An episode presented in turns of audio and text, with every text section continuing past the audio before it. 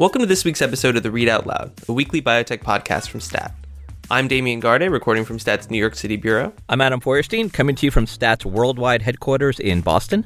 And I'm Rebecca Robbins, recording from STAT's San Francisco outpost. It is Thursday, April eleventh, and here's what we're going to talk about this week. Alex Azar, the Health and Human Services Secretary, dropped by STAT's Boston office earlier this week for a chat with our editors and reporters. Our STAT colleague, Lev Facher, will walk us through Azar's comments and what to watch for on the drug pricing policy front. Speaking of the Trump administration, it's forcing a health tech startup to find a new buyer because of national security concerns about its majority owner, which is a Chinese digital health company. We'll break down that story and why some biotech investors are kind of freaking out about its implications.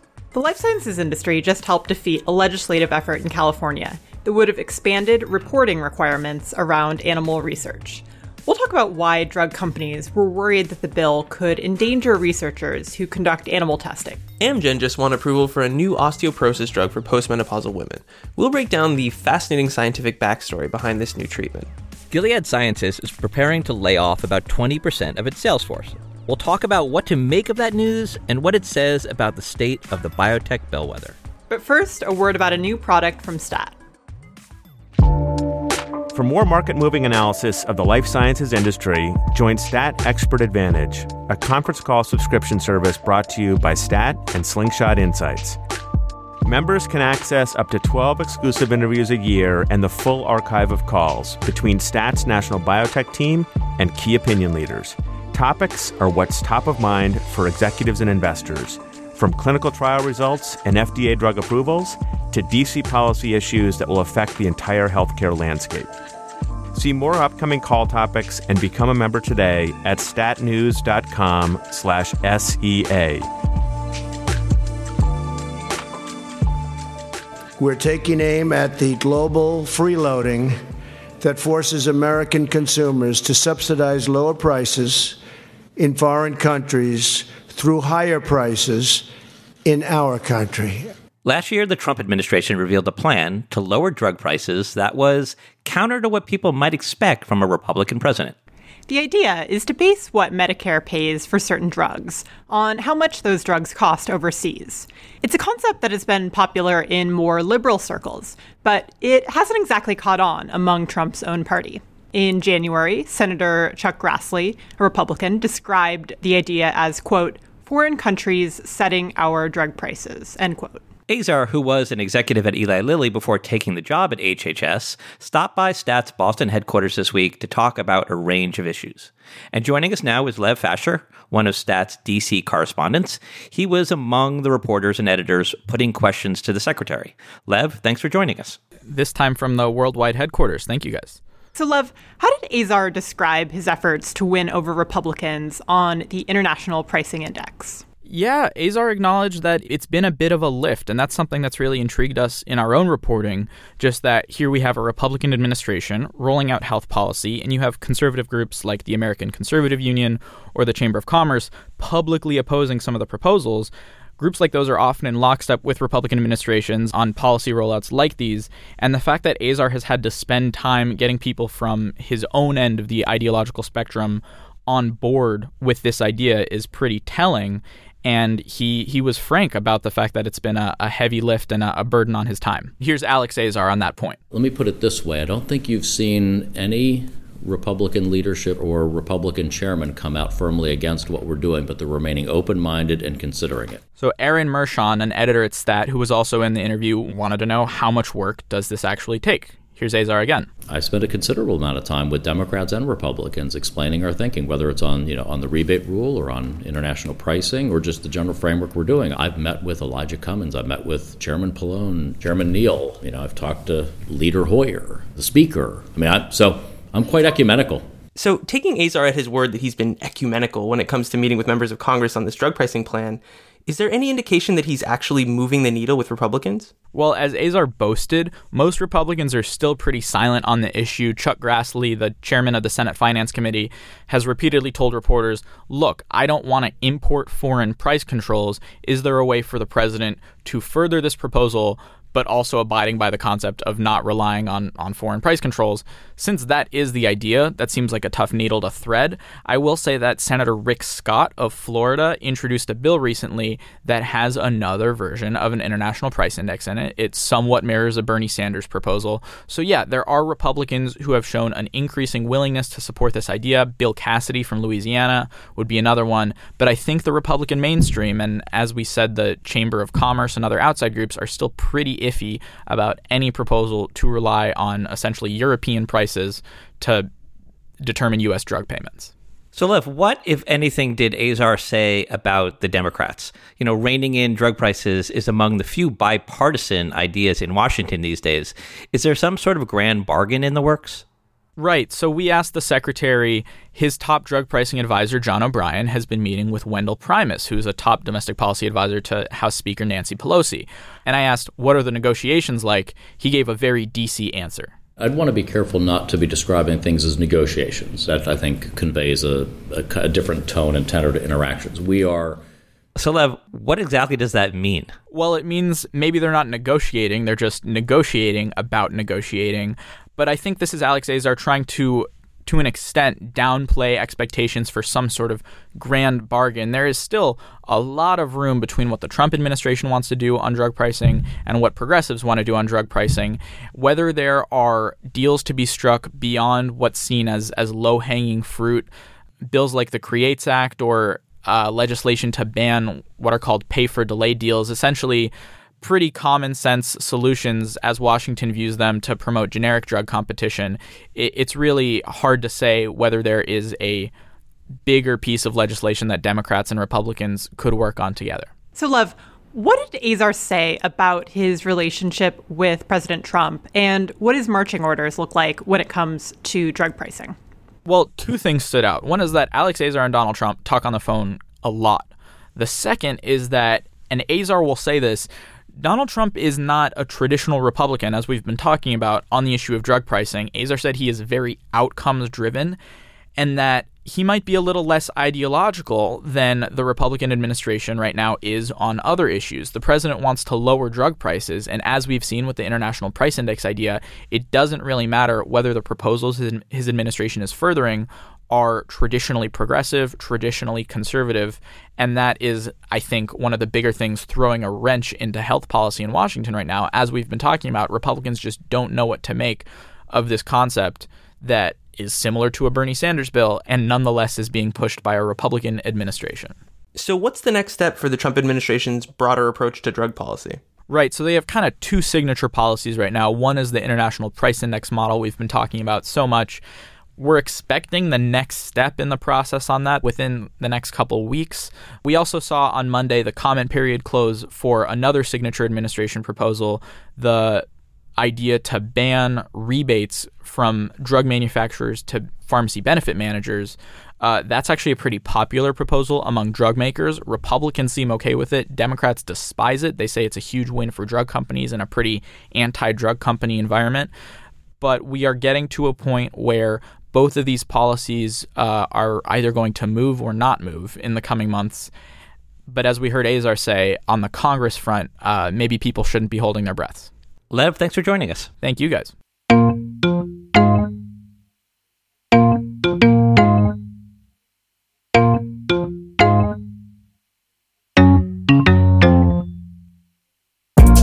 Next up, we're going to talk about some big news that broke the other day that's left biotech investors and companies a bit nervous. So C N B C was first to report that the Trump administration ordered a U S company working on health tech to find a new buyer. And that's because of concerns about the national security risk posed by its China-based owner. So the U S company involved is PatientsLikeMe. That's a patient social network. And its majority owner has been, for some time, iCarbonX. That's a Chinese digital health company. So, Damian, why is this news important? The Trump administration's move comes on the heels of some changes to federal rules back in November that kind of set the stage for some fright. The administration was clearly thinking about China when it changed the rules governing which deals the government get involved with when the investor is a foreign country.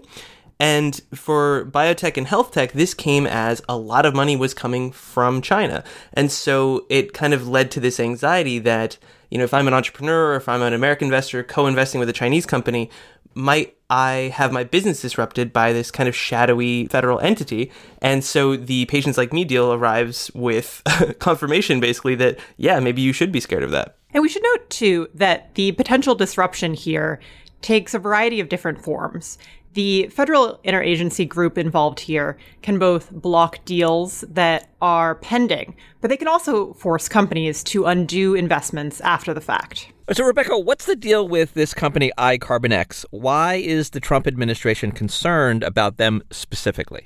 Yeah, so iCarbonX is a Chinese company. It's been around for a few years now. It was founded by a Chinese genomics pioneer, and it has backing from the big Chinese tech firm Tencent. There's not a lot of transparency or public information about how they operate. There was a good story in M I T Tech Review a couple years back that I recommend reading for an overview of how this company operates. But the general picture is that they aggregate health data, and they're trying to use A I to make recommendations and predictions. Um, they're pretty deep in mining patient data, and presumably the potential risks involved there are what caught the Trump administration's eye. And Damian, this isn't the first crackdown by the Trump administration, right? The gay dating app Grindr also caught their attention. That's right. So the same interagency group called C F I U S that can block these deals that we've been talking about took an interest in the parent company of Grindr uh, that's reporting from N B C News earlier this month. So a Chinese gaming company had taken majority control of Grindr, and the government was apparently concerned that they would be exposed to sensitive user data, including H I V status of Grindr users. So there is kind of a connective tissue between the Patients Like Me story and the Grindr story, which is that both seem to center around data security more than, you know, what I think a lot of people feared at first, which was like intellectual property related to new drugs or genome editing. Rather, it seems like much more of an I T issue than an I P issue. Ooh, that's a good contrast. I like that. So guys, all this is happening in the backdrop of, you know, a significant increase in the amount of Chinese investment into health sciences, life sciences, particularly here in the United States. So what are you guys hearing about all of this from biotech investors? So one thing to keep in mind is that, especially in certain segments of biotech and life sciences, Chinese investor money is essential. The flow cannot be cut off. And so it's, I think, a question of dealing with this new reality and thinking through the potential that the, these sorts of deals might be disrupted, um, that companies are now trying to think through. There's real concern about this. And it's hard to tell sort of how, how this regulatory oversight will uh, evolve over time. And I think that uncertainty is something that is worrying a lot of people in biotech. Yeah, I heard the same thing. I mean, I spoke with one executive from a startup that's developing therapeutics, and uh, one thing he said was that there was, you know, maybe a little, some manner of selfish relief that the focus seemed to be more on patient data than on, uh, you know, the biotech R and D that we had assumed. But also, the other concern is that the rules have been expanded, such as, as Rebecca mentioned before, to where they cover not just takeovers, but any investment that results in a minority stake for a foreign investor. And furthermore, whenever that investor learns what the government calls material non-public information, which is basically just anything that is not known to the general public, which in terms of private startups is literally anything. So there's such potential for a broad interpretation of the rule that I think there's still plenty of fear out there.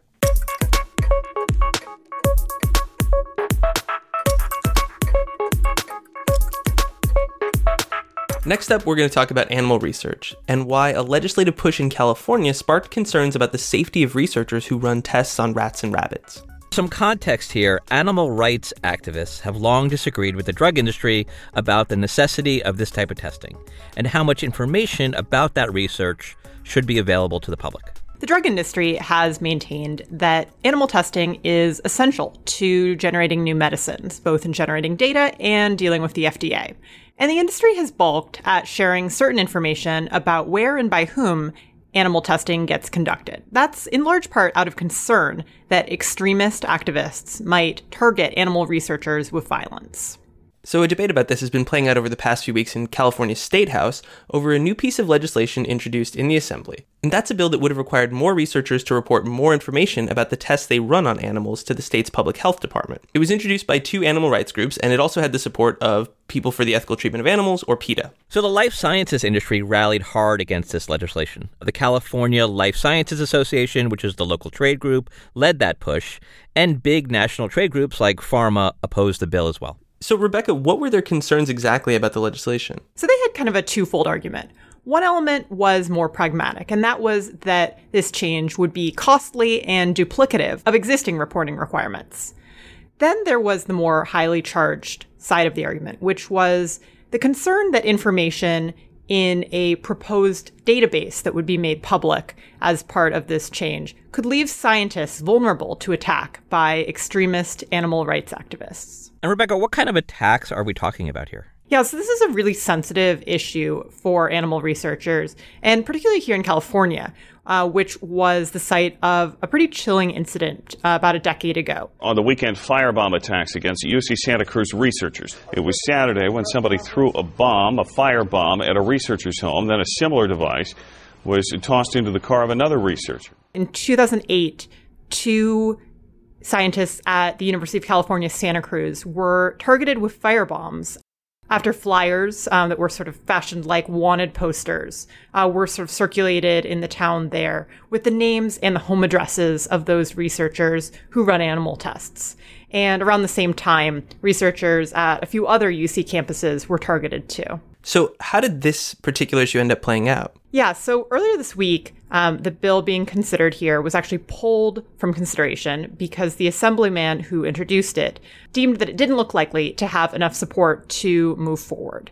And I think part of that can be attributed to the efforts by the life science industry to block the bill from advancing. And I think it's a sign of the leverage that the drug industry has in state houses generally, to be sure.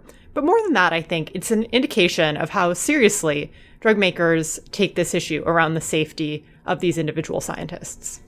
So this particular piece of legislation in California seems like it's dead, but are there other efforts that we should be watching for? California is a particular hotspot for this kind of thing. You have both the activists there and also lots of research. And the animal rights groups that sponsored this particular legislation have been pushing other bills in recent months as well. And so because of this legislative activity, the drug industry trade groups are concerned, and they're not letting their guard down on this issue. Earlier this week, I talked to Oliver Recroy, the California Life Sciences Association's vice president for state government relations. Here's what he had to say.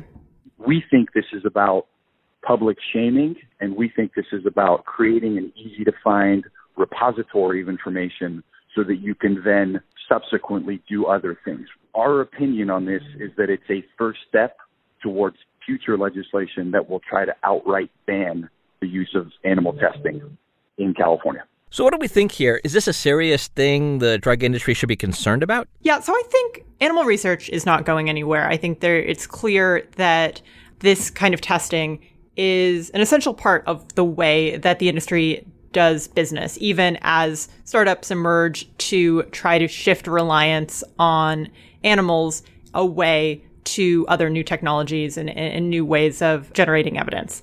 That said, I think the safety issue for animal researchers uh, with legislation like this is something that is going to continue to be kind of top of mind in the industry's lobbying efforts. And I think it's something that isn't going away anytime soon.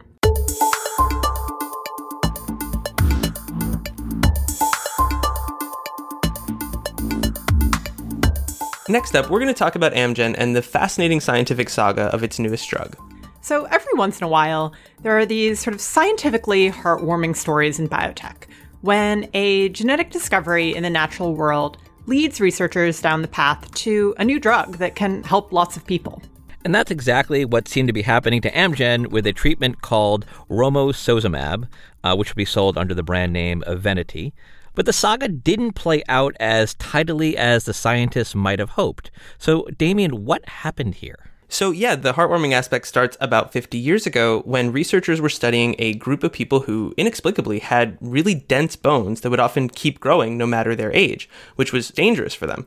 Nearly thirty years after that, scientists figured out an explanation. These people had a single genetic mutation that stopped the production of a protein that works in the body to naturally halt the production of bone when you just don't need anymore.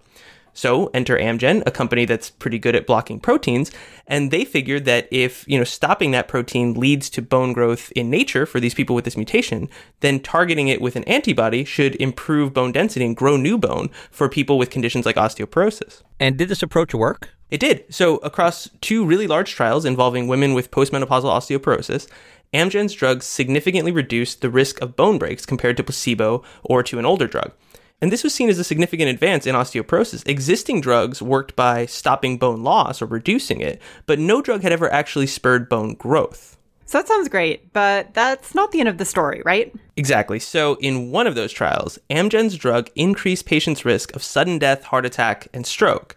It wasn't a huge number of patients compared to the other arm of the trial, but it was statistically significant. And the flummoxing thing was, no one could really explain why this happened. It didn't seem to have anything to do with how the drug worked, blocking that protein that we talked about earlier, but the lack of clarity around that meant Amgen couldn't really rule anything out. So, Damian, fast forwarding to this week, Amgen won F D A approval for that drug, but expectations have changed quite a bit because of the safety issue, right? Exactly. So because of those cardiac risks, the F D A was only willing to approve the drug for postmenopausal osteoporosis patients who have never had a heart attack or a stroke. And then the label on the drug includes a pretty strong warning about using it for patients who might be at risk for one. And the problem in, in commercial terms is that, as you might imagine, postmenopausal women with osteoporosis are often of the age where cardiovascular problems are pretty common. So the number of people who might actually be eligible for this treatment is likely to be fairly small. And in financial terms, the Wall Street analysts who once thought that this would be a billion-dollar therapy now figure that it'll top out at about two hundred million dollars a year in sales. So, Damian, is there a broader lesson here? I mean, I think of a, a thing that our colleague Matt Herper often says, which is that biology isn't fair. Uh, but I think this falls into the category of reminders that while genetics can be this incredible signpost for drug development, it's not everything. Sometimes there are pitfalls that one can't see coming, even if you've done all of your homework.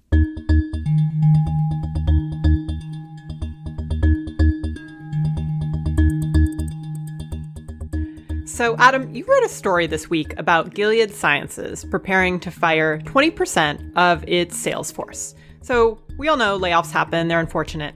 But is there a deeper story here? Right. So, Rebecca, like you said, Gilead Sciences is going to be uh, laying off twenty percent of its sales force. Now, these people sell two older medicines that have lost patent protection. And so cheaper, lower-priced generic uh, copies of the drugs are entering the market.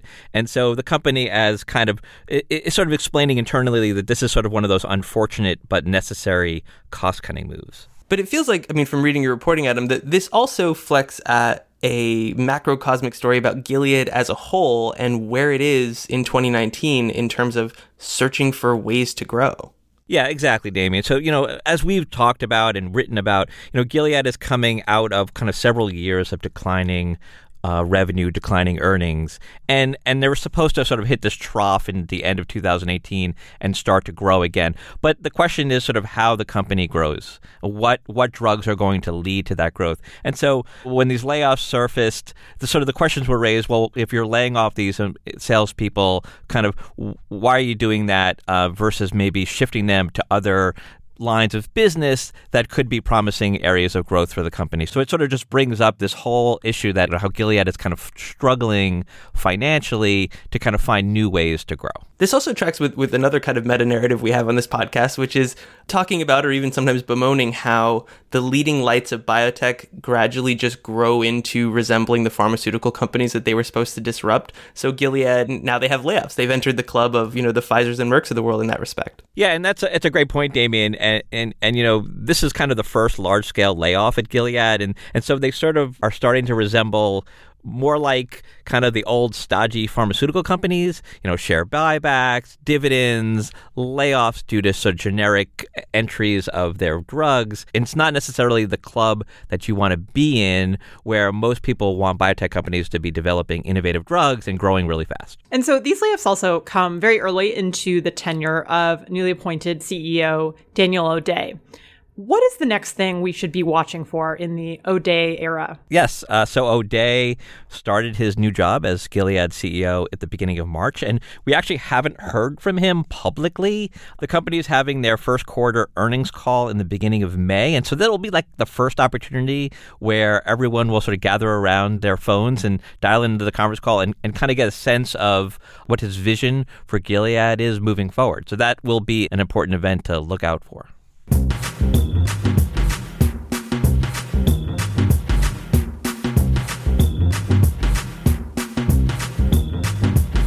That does it for another episode of The Read Out Loud. Thank you to Hyacinth Ebonado, who produced this week's episode. Matthew Orr and Alyssa Ambrose are our senior producers, and Rick Burke is our executive producer. And a reminder that we'd love to hear from you. Tell us what you liked about this week's episode or even what you didn't like, and you can do that by sending us an email to readoutloud at stat news dot com. And if you like what we do, please leave us a review or a rating on Apple Podcasts or whichever platform you use to listen to your podcasts. See you next week.